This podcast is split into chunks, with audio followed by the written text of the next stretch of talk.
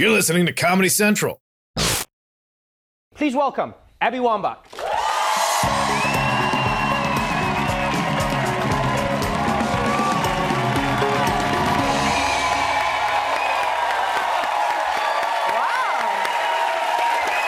All for you.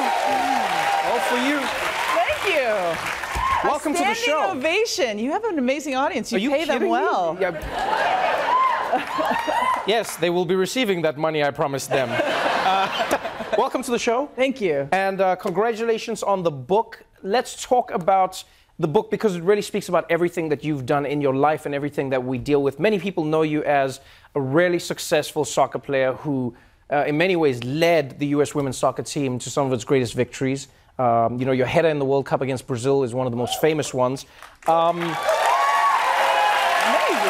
but but the conversations in this book speak about many of the conversations that people are still having today about women's soccer in the US, and that is why is the women's team not getting paid what they are owed? In other words, equal pay for the work that they're doing. It's insane. You know, I, I really feel like this is a, a true discrimination lawsuit that they've just filed against U.S. Soccer, and um, I'm proud to be supporting them. But here's the thing: the big argument, right, that I hear is that the men, the men's team brings in more money, so of course that's why they should deserve to make more money. But that's just not true. In 2015, the women's team brought in 6.6 million dollars, and the men's team only brought in two. So like that debate is now n- no longer can be part of this conversation. And you know, we were talking backstage, and I think that what you said is is actually a, a deeper truth that that people don't want to talk about, and it's the amount of money that it takes to market and brand something, Right. So that the supply and demand de- debate can actually make sense. Well, right? this, yeah, well, this is something that w- that we spoke about. Like uh, we, we we did it on the show, and I remember, you know, handling the conflict both in the show and in my head. I was like, okay, well, let's let's go with all sides of the argument. On one side, you go, women's soccer, they they're winning, they should get more money, and some would say, yeah, but they, you know, they don't earn as much money. But if you look at all the the, the, the hurdles that women's soccer has to get over in America. First of all, the games are on at random times, Great so they're not scheduled in a way that people can watch. And then if you look at how much money was pumped into the MLS and men's soccer in the country, Mm-hmm. it was it was a loss generator.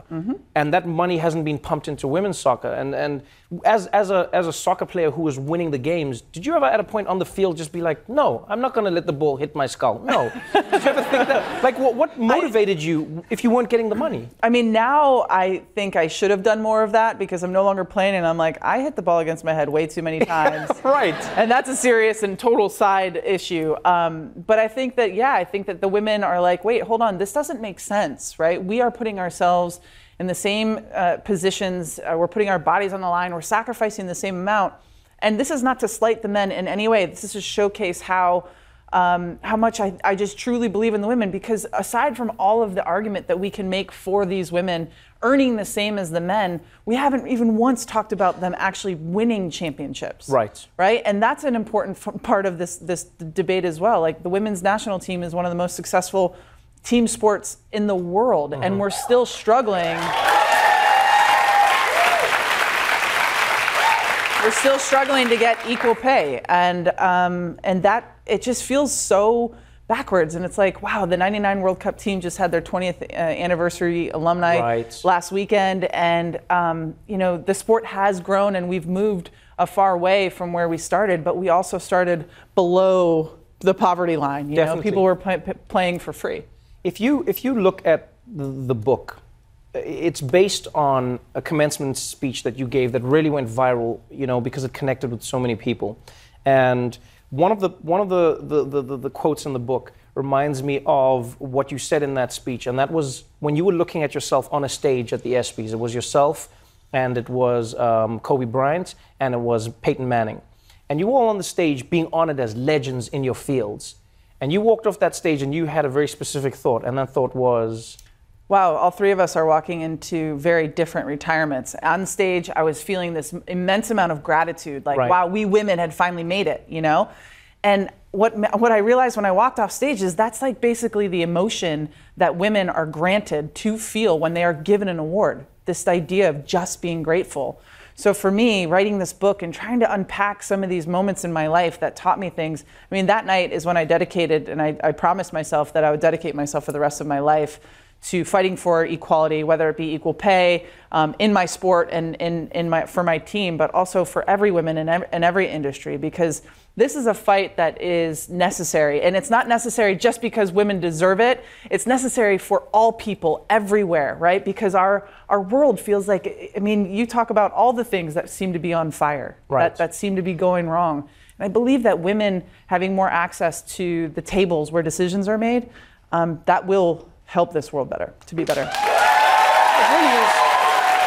It really is interesting that you that, that you bring that up because there, there have been numerous studies that have shown that when you pay women what they are due, if you give women access to the workplace, if women earn more, society earns more. And you see this in countries where it's happening. It's not like because the women get money now the men don't get money. The economy grows. Right. People earn more money. And this is this is a really interesting part of the book. It's, it's right at the beginning, and and it's just a beautiful little anecdote.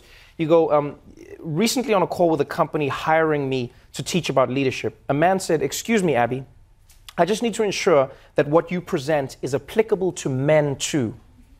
I said, "Good question, but only if you asked every male speaker you've hired if his message is applicable to women too." Which is a really powerful thought that you don't think about. People will often say that. They'll be like, oh, but eh, hey, is Yeah. do the men understand women leadership? Yeah. Well, and also this was like a women leadership conference that I was oh, going oh, wow. to. so like for this dude to like say this on the call, and I'm saving him from from actually putting this company out and, and his name, but but the reality is like these microaggressions happen all the time. Right. And uh, I think what we need to start doing is becoming aware of what these micro- microaggressions are. That's what this whole book is about. Um, and then and then having the courage and the language to be able to counteract some of these things that we are, are, are interacting with in, in the everyday life. So me asking him that very question, my wife is the best at this. She's like, just flip it. Just flip the scenario, put yourself in their position, Yes. and and if it is not equal, then that is prejudice. That is Right. that is treating somebody less than. when you when you talk in the book about these these ideas, what I really enjoy is there's a, there's a part of the book where you specifically say, "Hey, if you are a man reading this book, I hope you realize this book is for you as well. Yeah. This is a message we all have to engage in." And you speak specifically about the wolves in Yellowstone, right? And it's a story many people know or don't know. It's about how in Yellowstone they were struggling with overpopulation of, of deers, and the deer were destroying everything. They were eating everything. They had no predator. And so the people said, we need to introduce wolves. Yeah, the rivers stopped running. Right. And so this decided that the scientists um, decided that they would reintroduce wolves into the Yellowstone National Park ecosystem. And soon enough, the, the wolves they displaced the, the deer through through hunting, um, and then the vegetation grew, grew back, and the riverbank started to to strengthen, and then the river started to to run again. And so when I was giving this speech at Barnard last May, you know, it was one of the most special moments of my life because I was trying to connect the dots. And, and when you write a speech, you don't know if they're going to get it. You know what I'm saying? When, Yes. you, when you write a joke, you don't know if people are going to laugh, although they're paid to laugh. Again, you will receive your money. Um, and and so when I told when I when I told them this story about the wolves, I was hoping that these Barnard graduates would get the connection between what the wolves were experiencing, like what they you know wolves are were a threat to the system, and they ended up being the salvation of this Right. dying ecosystem. And so too can we as women be the salvation of what's happening in our system right now. It's a really beautiful message. It's a powerful book. I'm excited for the journey that you're going to be on. Thank you so much for being on the show. Thank you. Wolfpack is available now. It's a really fun read. Abby Wambach, everybody. The Daily Show with Trevor Noah, Ears Edition. Watch The Daily Show weeknights at 11, 10 Central on Comedy Central and the Comedy Central app. Watch full episodes and videos at thedailyshow.com. Follow us on Facebook, Twitter, and Instagram, and subscribe to The Daily Show on YouTube for exclusive content and more. This has been a Comedy Central podcast.